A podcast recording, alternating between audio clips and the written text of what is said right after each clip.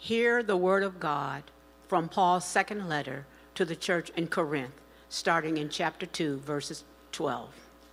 When I came to the city of Troas to preach the good news of Christ, the Lord opened a door of opportunity for me. But I had no peace of mind because my dear brother Titus hadn't yet arrived with a report from you. So I said goodbye and went on to Macedonia to find him. But thank God, he had made us his captives and continued to lead us along in Christ's triumphal procession. Now he uses us to spread the knowledge of Christ everywhere. Like a sweet perfume, our lives are a Christ like fragrance rising up to God. Amen. I know that's not in there. But this fragrance is perceived differently by those who are being saved and by those who are perishing. To those who are perishing, we are a dreadful smell of death and doom. But to those who are being saved, we are a life giving perfume. And who is adequate for such a task as this? You see, we are not like the many hucksters who preach for personal profit. We preach the word of God with sincerity and with Christ's authority, knowing that God is watching us. We are being, beginning to praise, we aren't, we are beginning to praise ourselves again. Are we like others who need to bring you letters of recommendation or who ask you to write such a letter on their behalf? Surely not. The only letter or recommendation we need is you yourselves. Your lives are a letter written in, in our hearts. Everyone can read it and recognize our good work among you.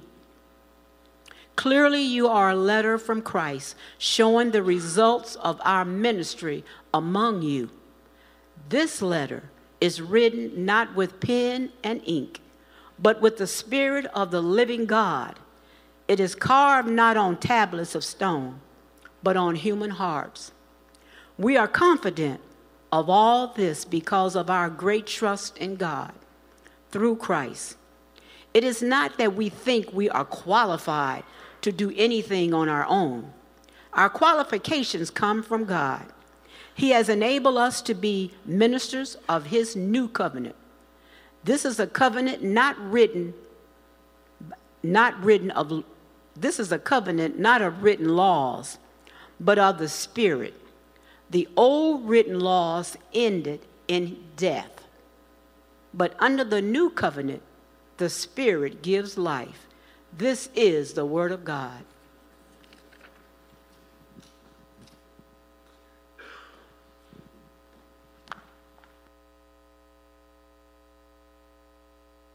Thanks, Ruby. So, for those of you who are new to Waypoint, this is the New Living Translation, which is uh, trying to translate the original Greek into how we would speak today. Uh, and I chose that translation because this is a unique passage. Paul is dealing with uh, addressing people that he is in direct correspondence with, and this is a letter that he wrote to them. And I've been told to imagine it like imagine if you're listening to someone on the phone and you only hear half the conversation. So Paul is responding to a lot of things they say.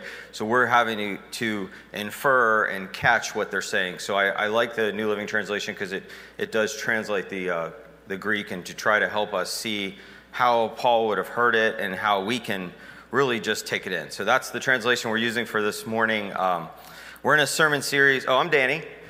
Uh, one of the pastors here at Waypoint, sorry to inter- introduce myself. And I, am such a Bible nerd, I just introduced the translation before I introduce myself. And I, I, really, really am thankful for the New Living Translation. Some of my seminary professors worked on it. But um, I'm Danny, one of the pastors here at Waypoint. We're in a sermon series going through Second Corinthians. We go back and forth from the Old Testament to the New Testament. And our goal is to cover the entire Bible in 10 years. We're actually in year nine, so it's, it's going to happen. Uh, it's been a really uh, exciting journey. But before we jump into the text, I want to start off by putting us into an imaginary scenario. So imagine you're looking for a job. Imagine money's tight and you haven't worked for a while. So you're spending like eight to 10 hours a day doing everything you can to get that job, to get a job that meets the expectations and, it's in your desired field. So, uh, or this could also be going to college or med school. I know a lot of y'all are in that process, grad school. But what would you do, especially for the job part? What are the things you can say? Well, what are you, what are you, what are you working on? Resume, applications, LinkedIn, networking. It's, it's, a, it's a stressful process. It's really hard. How many of you have been in this place? You don't, you don't have to raise your hand, but imagine it. Um, many of us have been there. Stanley's been there. It's really hard. I've been in this place a few times. And it's, it's like literally that this document you're sending is representing you. And you're feeling like I'm putting everything out there and I'm going to get rejected a lot of times. And I get excited about it. And you you think, this is the job. This is the one, God. Wow, this would be perfect. It's in a great location. Everything lines up. And you send it in, and you're literally just hoping, oh, I even know somebody who works there. And you call that person and you text them. And you meet with them and you get excited. And you get rejected. It's hard. I've been through many people who've been going through the season as a pastor, and it's, it's one of the hardest seasons someone will go through. It's just applying for a job and putting it all out there. Does this piece of paper, your resume, that document, or your LinkedIn profile represent the sum of who you are? It, it doesn't, but it feels that way because that's what people see to give you this desired result of a job.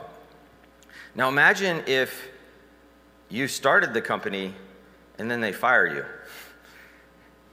How much more worse would that feel? Like you were the one who put all, assembled everything and put it all together, and then, then they fire you and they reject you. And they say, We don't even want to look at your resume. That's a little bit of what's going on here with Paul. And that's why he's gone back and forth with the church in Corinth. So, to start off, we're going to watch a three minute video that's going to kind of set the stage of what we've been going through, just, just so that it'll be easier for us to understand the rest of this text.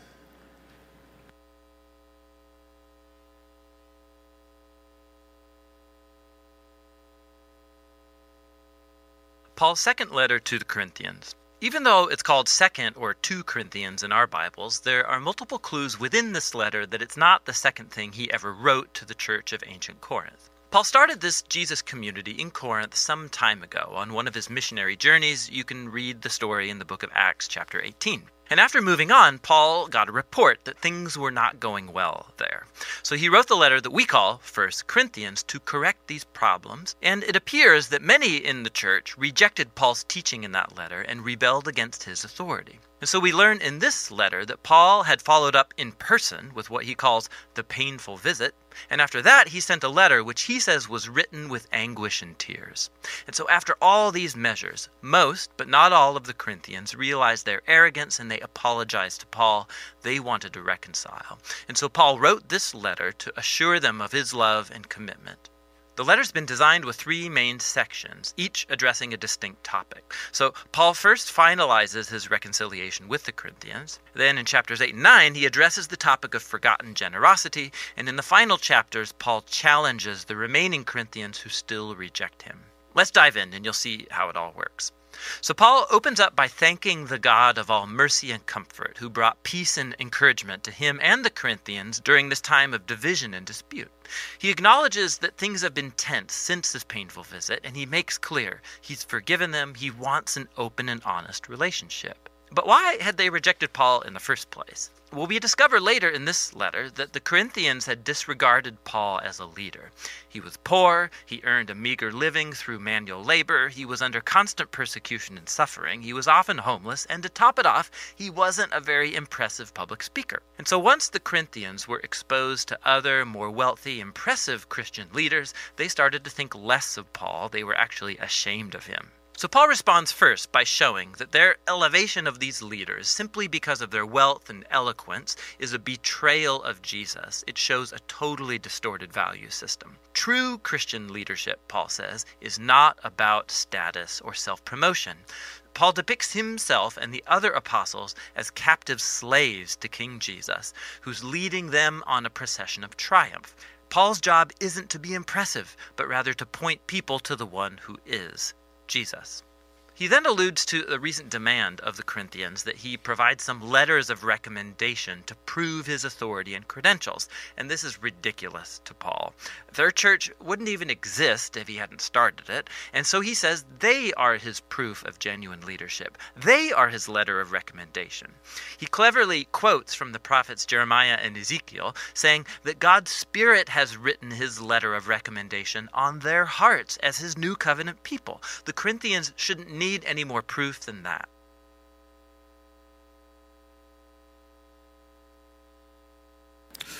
So you see what's going on here. They want a letter of recommendation from the guy who started their church because they met some people who seemed more impressive. All right, let's split this section that we read, that Ruby read this morning, into two parts. So I'm getting this outline from Dr. Moyer Hubbard. He's a New Testament scholar. And the first section is could be subtitled Led as Captives. And it, it basically says that hardships experienced in the service of the gospel are one means through which God spreads the knowledge of his Son and work in the world. So, Paul's hardship and him struggling with the Corinthian church actually advanced the gospel, made the Corinthian church stronger, and made him more resilient and more having to rely on God rather than his own strength. So God does this. God will allow us to be human and, and struggle with each other and suffer because of misunderstandings and suffer because of we're just uh, the church look, look at the people around you. Look at the people next to you. These are these are good people who love jesus but they're also people who have personalities and and interests and, and, and brokenness and things hills that they're wanted, willing to die on and you're willing to die on these other hills and we're all just coming together to glorify god. We're not an affinity group we're not, we didn't all join this because we all love one thing. We don't all love golf or we don't all love college football. Although my college football fans are out here, and I see my Ohio State fans smiling right now, and my Notre Dame Ryan sad right now. But, but we're not an affinity group. We're a group of people, a family that God brings together. So there's going to be, Paul talks about lots of suffering later in the letter, but one of the sufferings he talks about is he wants unity in the church but it doesn't always happen. So, the first thing we see in this section is that Paul's suffering as an apostle serves to advance the gospel. So, sometimes we think, why is God allowing this to happen? But a lot of times, us having to trust God with the miscommunication, with the misunderstandings, with all these things, will ultimately build the church, and we learn and reconcile and, and forgive each other, and it, it makes us as a church stronger. It's interesting. Let's look at this section. It says, When I came to the city of Troas to preach the good news of Christ, the Lord opened the door of opportunity for me. So he goes to the city and he's preaching. But then he can't find Titus. So he's all excited. He's getting to preach the gospel. But Titus isn't there because he wants, he, he hopes that he's reconciled with the church in Corinth. They didn't have email back then or any, any kind of systems or whatever. So the word basically spread through word of mouth. You had to meet somebody who visited that place and they came back and told you. So he really thought when he got to Troas, Titus would be there and he was going to be excited about preaching in Troas, but also hearing about the good news of reconciliation in, Corinthians, in, in Corinth. But Titus wasn't there. It's interesting, he says, So I said goodbye and went to Macedonia. Like, did he? Macedonia is, is moving in the direction. Let's look at the maps. I want to show you three maps real fast. You guys know I'm a teacher at heart. So, this is Paul's first and second missionary journey. And the furthest one on the left where Paul goes, that's Corinth. So, it's the most Greco Roman city he goes. Jerusalem's down at the bottom. And you see, Corinth is, is just as far as he could get. You know, there's some other cities, Philippi, but it's, it's on the other side of, of the empire. Next slide. This is his third journey. You can see Troas is up there. Next slide, actually, we'll jump ahead. So you see Troas up there and then Corinth. So Paul works his way all the way down to, because in Macedonia is up there. So Paul, and you have to take that top route. You don't generally, you could, you could sail across the sea. So you see what's going on here. Paul wants to be reconciled and he loves the Corinthian church. He started that church. He loves those people and he wants to see them thrive. He wants to see the kingdom advance and the gospel advance in a Greco Roman city, a city with that needs the good news of Jesus. That's more important than being right, that's more important than being understood fully. To Paul.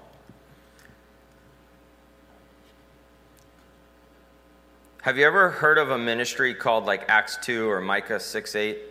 Have you all ever heard ministries like that have Bible verses names? Anybody ever heard of a ministry called like First Corinthians, Second Corinthians 2 ministries? Like people struggling with each other and fighting, you know.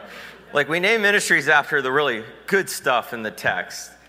But most people don't think of the church as also a place where there's misunderstanding and, and, and we need patience with each other. And so sometimes I, I, I think like Second Corinthians is such a gift. Later in the letter is some of the richest theology we have in the entire Bible. But it's written in the context of Paul just pouring his heart out and struggling with God, why did you allow this to happen?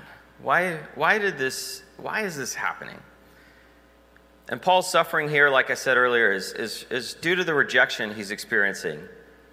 And he, he just doesn't understand, but he's continuing to trust God in the midst of understanding, conflict, and some straight up sinful reactions that some of the people in the church had toward him.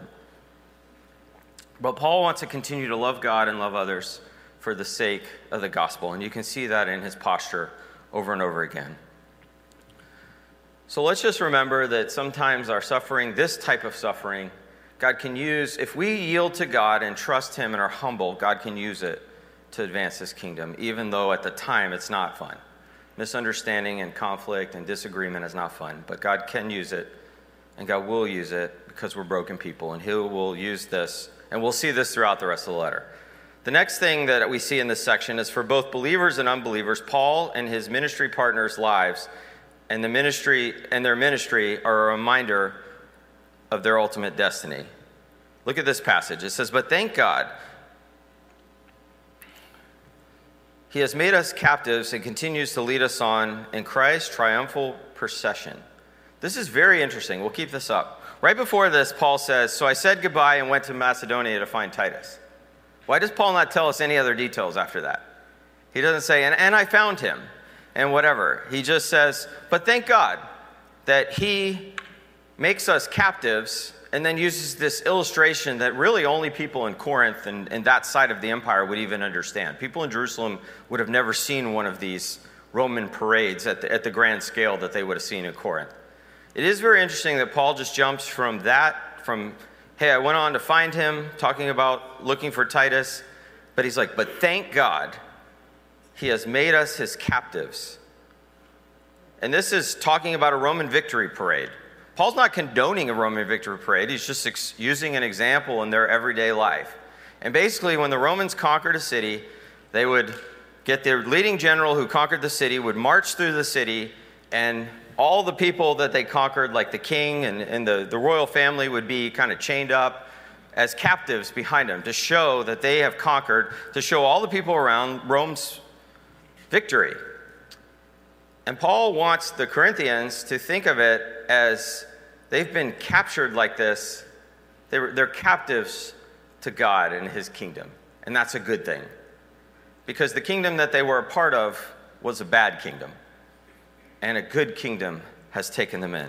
I believe Paul uses this illustration here because in Corinth, this would have been very prominent. Corinth was a major Roman city. They would have been very familiar with this idea. And then Paul goes on to that and he says, Now he uses this to spread the knowledge of Christ everywhere. Literally, the smell of victory, like a sweet perfume. He goes on and he says, Our lives are a Christ like fragrance rising up to God. But this fragrance is perceived differently by those who are being saved and by those who are perishing. To those who are perishing, we are a dreadful smell of death and doom. But to those who are being saved, we are a life giving perfume. In this example of smell going up to gods or deities would have been, would have been well known in the Greco Roman world because they burned incense and used smells to their gods, but also to the Jewish people. Because in the law of Moses and in their customs and cultures, they also burned sacrifices and smells up to God. The first one of these we see, the first of this pattern of God's people making a sacrifice to the Lord, and the Lord is pleased with the aroma. It starts in Genesis 8 with Noah's sacrifice, and it continues throughout the Torah. Let's look at, at Genesis 8. It says, Then Noah built an altar to the Lord, and taking some of the clean animals and clean birds, he sacrificed the burnt offerings on it. The Lord smelled the pleasing aroma and said in his heart, Never again will I curse the ground because of humans, even though every inclination of their heart is evil from childhood. And never again will I destroy every living creature as I have done. So I want to ask this question this morning Are you, are we a life giving fragrance? What would it look like for us to be a life giving fragrance everywhere I go? The New Testament says we don't have actually have to do this physically but it says that our lives should be like this. Our lives should be like a fragrance. Our, our, the way we love each other, the way we care for each other, the way we, we care for the heart, our heart lines up with God's heart. So we'll, we'll talk more about this in the action points at the end. But I, I just want when we see this, why, why Paul brings us up here, you know, he's, he obviously wants them to begin to think that it's not just about the arguments that we're having and the, the, the, speakers that they like that are good and Paul and, and all the disagreements. It's really about Christ's kingdom going out. And this kingdom, if we're bickering and fighting and, and, and not trusting each other and not reconciling, it's going to hinder this going out. But Paul focuses on the positive here. And he wants to remind us that the ministry he's given us is, is like a a fragrance going out, a fragrance of victory, a fragrance of hope. Next point Paul brings up, or next point we see in this section that Paul's intentions in ministry are pure and he conducts himself with complete authenticity before God and others. Interesting, this next section, it says, And who is adequate, adequate for such a task as this? Or who can rise to this challenge, would be another way of saying this. And this is a rhetorical question because he, what human can do this? No one. Who, who is Paul referring to here? Who's, who was adequate for this task? Jesus. Then Paul goes on and says one of the funnier words that the, the uh, New Living translates as hucksters. The other translations would translate it as peddlers, which is equally as interesting. Uh, in verse 17, you see, we are not like the many hucksters or peddlers who preach for personal profit. We preach the word of God with sincerity and with Christ's authority, knowing God is watching us. So I'm not going to talk much about it, but, but Paul's just trying to address, he's just trying to show them the sincerity of his message. And he's not, he's just like, come on, guys, I love you. Be careful. Be careful on the, the gospel that you're receiving. And you'll know when the gospel's genuine, and you'll know when it's dabbling in, in things that are outside of, of what Jesus taught. In another letter, Paul says, you know, there's many people doing this, and even though they're doing some things for selfish ambition, I'm just glad the gospel's being preached. Paul's glad that there are people going around preaching, but he's also kind of alerting us to, to just check ourselves and check our hearts as we spread the message? Is it a pleasing aroma or is it something that's selfish? The next section could be called the New Covenant, the introduction to the New Covenant, and we'll continue this next week. Pastor Lawrence will go into deeper detail about what Paul says about the New Covenant. But in, in verses 1 through 6 of chapter 3, I think you could sum it up by saying the transformative work of the Spirit in the lives of the Corinthians is proof for all to see of Paul's new covenant ministry, for which he has been divinely enabled. And remember when we were in Jeremiah a couple months ago, and I mentioned that if you if you Google if you type in J E R in Google, at least in mine, it always goes to which passage? The Jer- what's the famous American Jeremiah passage? Okay, that's that's the one, right? I know the plans I have for you. That's a great passage and it's important. Know it in its context. But the most important passage in Jeremiah is 31 31 that there's a new covenant coming and that we couldn't save ourselves and that we needed Jesus. And the new covenant is, is, is presented in Jeremiah's uh, prophecy and it's also presented in Ezekiel, which we'll study in January. And this new covenant is what Paul bases his whole ministry around. And Paul introduces the idea here. And in this, this first part of this section, I would say that, or the, I'm getting this from Hubbard, but Paul has no need to condemn, to commend himself or to be recommended by everyone. The changed lives of the believer are proof of his apostleship. So he starts the church, and then they're questioning whether he's a real apostle. It's interesting. Does anybody know who invented the Macintosh computer? The guy's name. In 1984, he, he put it out to the public. Steve, Steve Jobs. Pardon? Wozniak. No, no, the Apple. I'm talking about the Mac in 84. So Steve Jobs and Wozniak is the engineer, Jobs is the, is the designer. But in 1984, Jobs presents the Macintosh to the world. In 1985, the board of directors of Apple fires him. He was fired from the company that he, the, that he co started, that he, in about 15 years earlier, 10, 12 years earlier.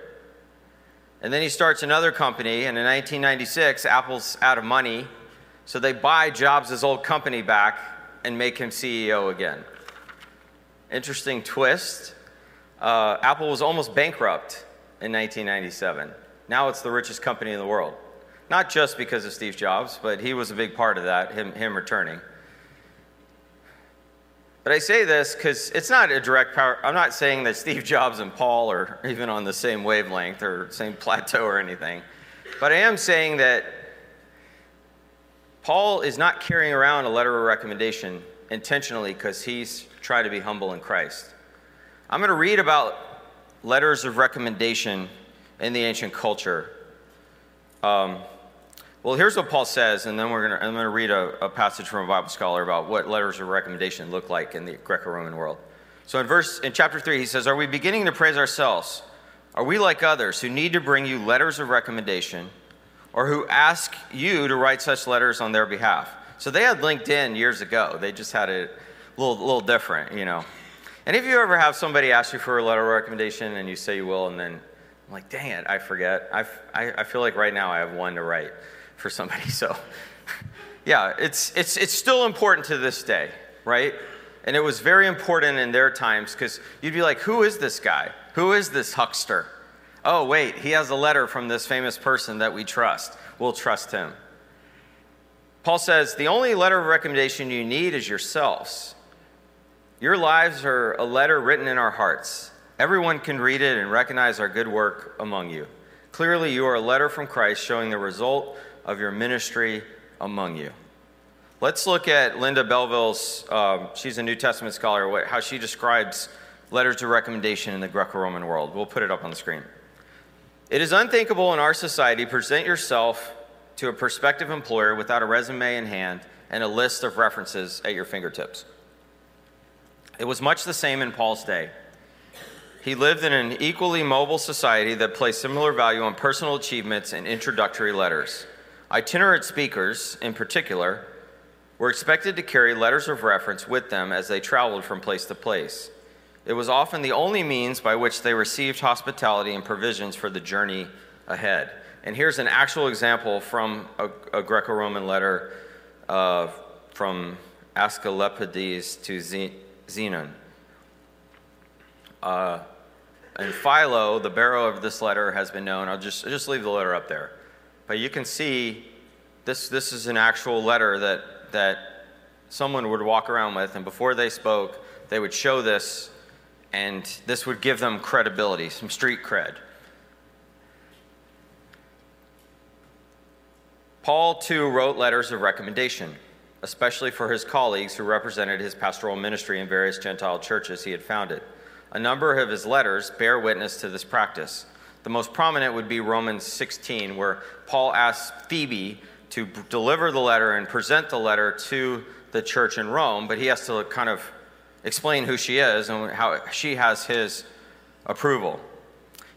Paul, he did not, however, personally carry letters of this kind, although he made use of them prior to his conversion. This gave Jewish Christian missionaries who were attempting to gain a foothold in the Corinthian community an opportunity to discredit him in the eyes of the church. Very interesting.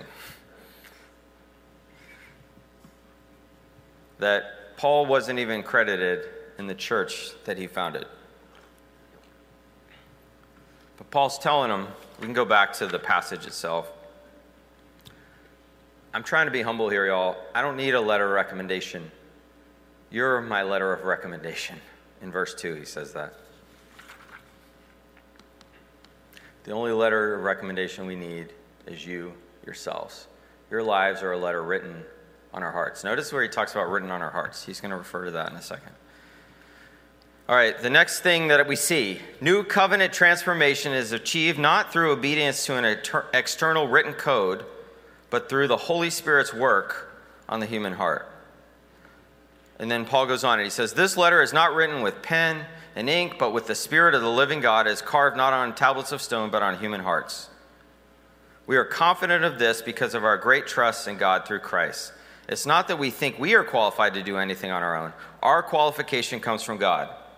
And then he goes on to say, He has enabled us to be ministers of His new covenant. And for those of you who took our Bible study forum and we looked at four Greek words, this is actually the word deacon.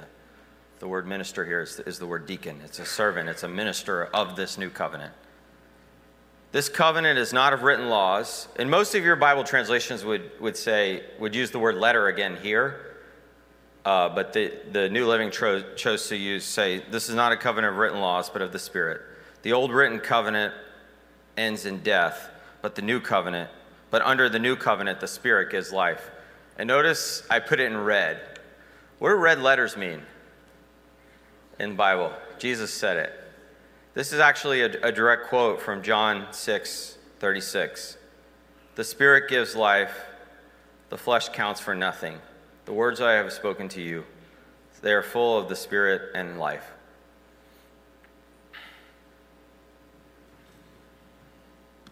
The Spirit gives life. So, what Paul's doing here is he's saying that I didn't need to write a letter. You already have the letter. Where is that letter? And the final thing I'm going to mention this morning God makes his servants sufficient for the tasks to which he calls them. We are ministers of the new covenant. All of us. We are ministers of the new covenant. Forget everything else I said. Put that back up. Remember this. God makes his servants sufficient for the task which he calls them. You and I are ministers of the new covenant. When we take the Lord's Supper, we remember the new covenant. Literally, Jesus tells us to continually drink that cup and remember the new covenant that we have in his blood. And Paul's telling us that, that he and, and Timothy and his companions are ministers of that, and we are ministers of that as this pleasing aroma. So, three things I want to leave you with. Always remember and live in the reality that Jesus Christ has triumphed victorious over sin and death, and our lives are the sweet smell of knowing him. Live in this reality. This is what is true for those who follow Christ. The next one. Let your good works be your resume, including your humility that you have and you will fall short. James talks about faith without good works is dead, and Jesus says they'll know our good works. By our good works, They'll, they'll see our good deeds and, and glorify God in heaven. Life is messy, the world is sinful and broken. People hurt us, we will hurt people. Misunderstandings are inevitable, but you can always choose the path of humility, the path of trusting God, the path of, of just saying, God, I, I'm going to choose to honor you even in the midst of, of this misunderstanding. I had a friend when I lived overseas, and he was part of a small house church. Not many Christians where he was could get persecuted for his faith. And he worked at a high level banking job. And he just chose to live out a Christian life in a non Christian environment. got persecuted a lot. People were mad at him. Just, just a lot of things. It was hard. But he said, I'm, I'm going to trust God with it. And over the course of a couple years, about seven or eight colleagues of his, when life hit rock bottom, divorce, cancer, you know, different things, they came to him and said, What's different about you? And he said, Come to my church, check out Jesus. And they came. There was something about his good works and him just trusting God, even when it was hard, that was his resume. I don't want to ask all of us to do that. And then finally, let Jesus be your letter of recommendation. You are secure in him and him alone. The new covenant says that literally it's tattooed on your heart. In Jeremiah and Ezekiel, it says that he, he's going to write the law on our hearts. On your hearts is the letter of recommendation that says you are loved by God, you are known by God, you are a child of God, you are set free and, and, and live in this new kingdom of Jesus. So let that be your letter of recommendation. Be secure in that. Be secure in, in everywhere you go and everything you do. We got a lot more to look at in Second Corinthians. I just this was the tip of the iceberg. We're going to continue on. Even some of these topics we talk about today will will unfold more. But let's let this be our posture and let's, let's just be people of, of Christ's kingdom. Let's pray. God, this passage in, in, in 1 Corinthians is just filled with a lot of theology and a lot of Paul's expressions of, of love toward his people and, and, and, and processing a lot. But ultimately, God, Paul wants the Corinthian church and, and God wants us as a church to be people who live in the reality that Jesus is victorious over sin and death, and our lives are the sweet smell of knowing Him. That our good works can be our resume, that we can keep doing good because the letter of recommendation is written on our hearts. God, I, I pray for each person here as they go throughout the weeks and the months and the years that they would just trust you and thank you that it's, it's not what we've done, but what you've done. And we thank you for sealing us with your spirit. And we pray that we would just walk in your spirit and walk in, in your love and your, as new covenant people. And we trust this to you in Jesus' name. Amen.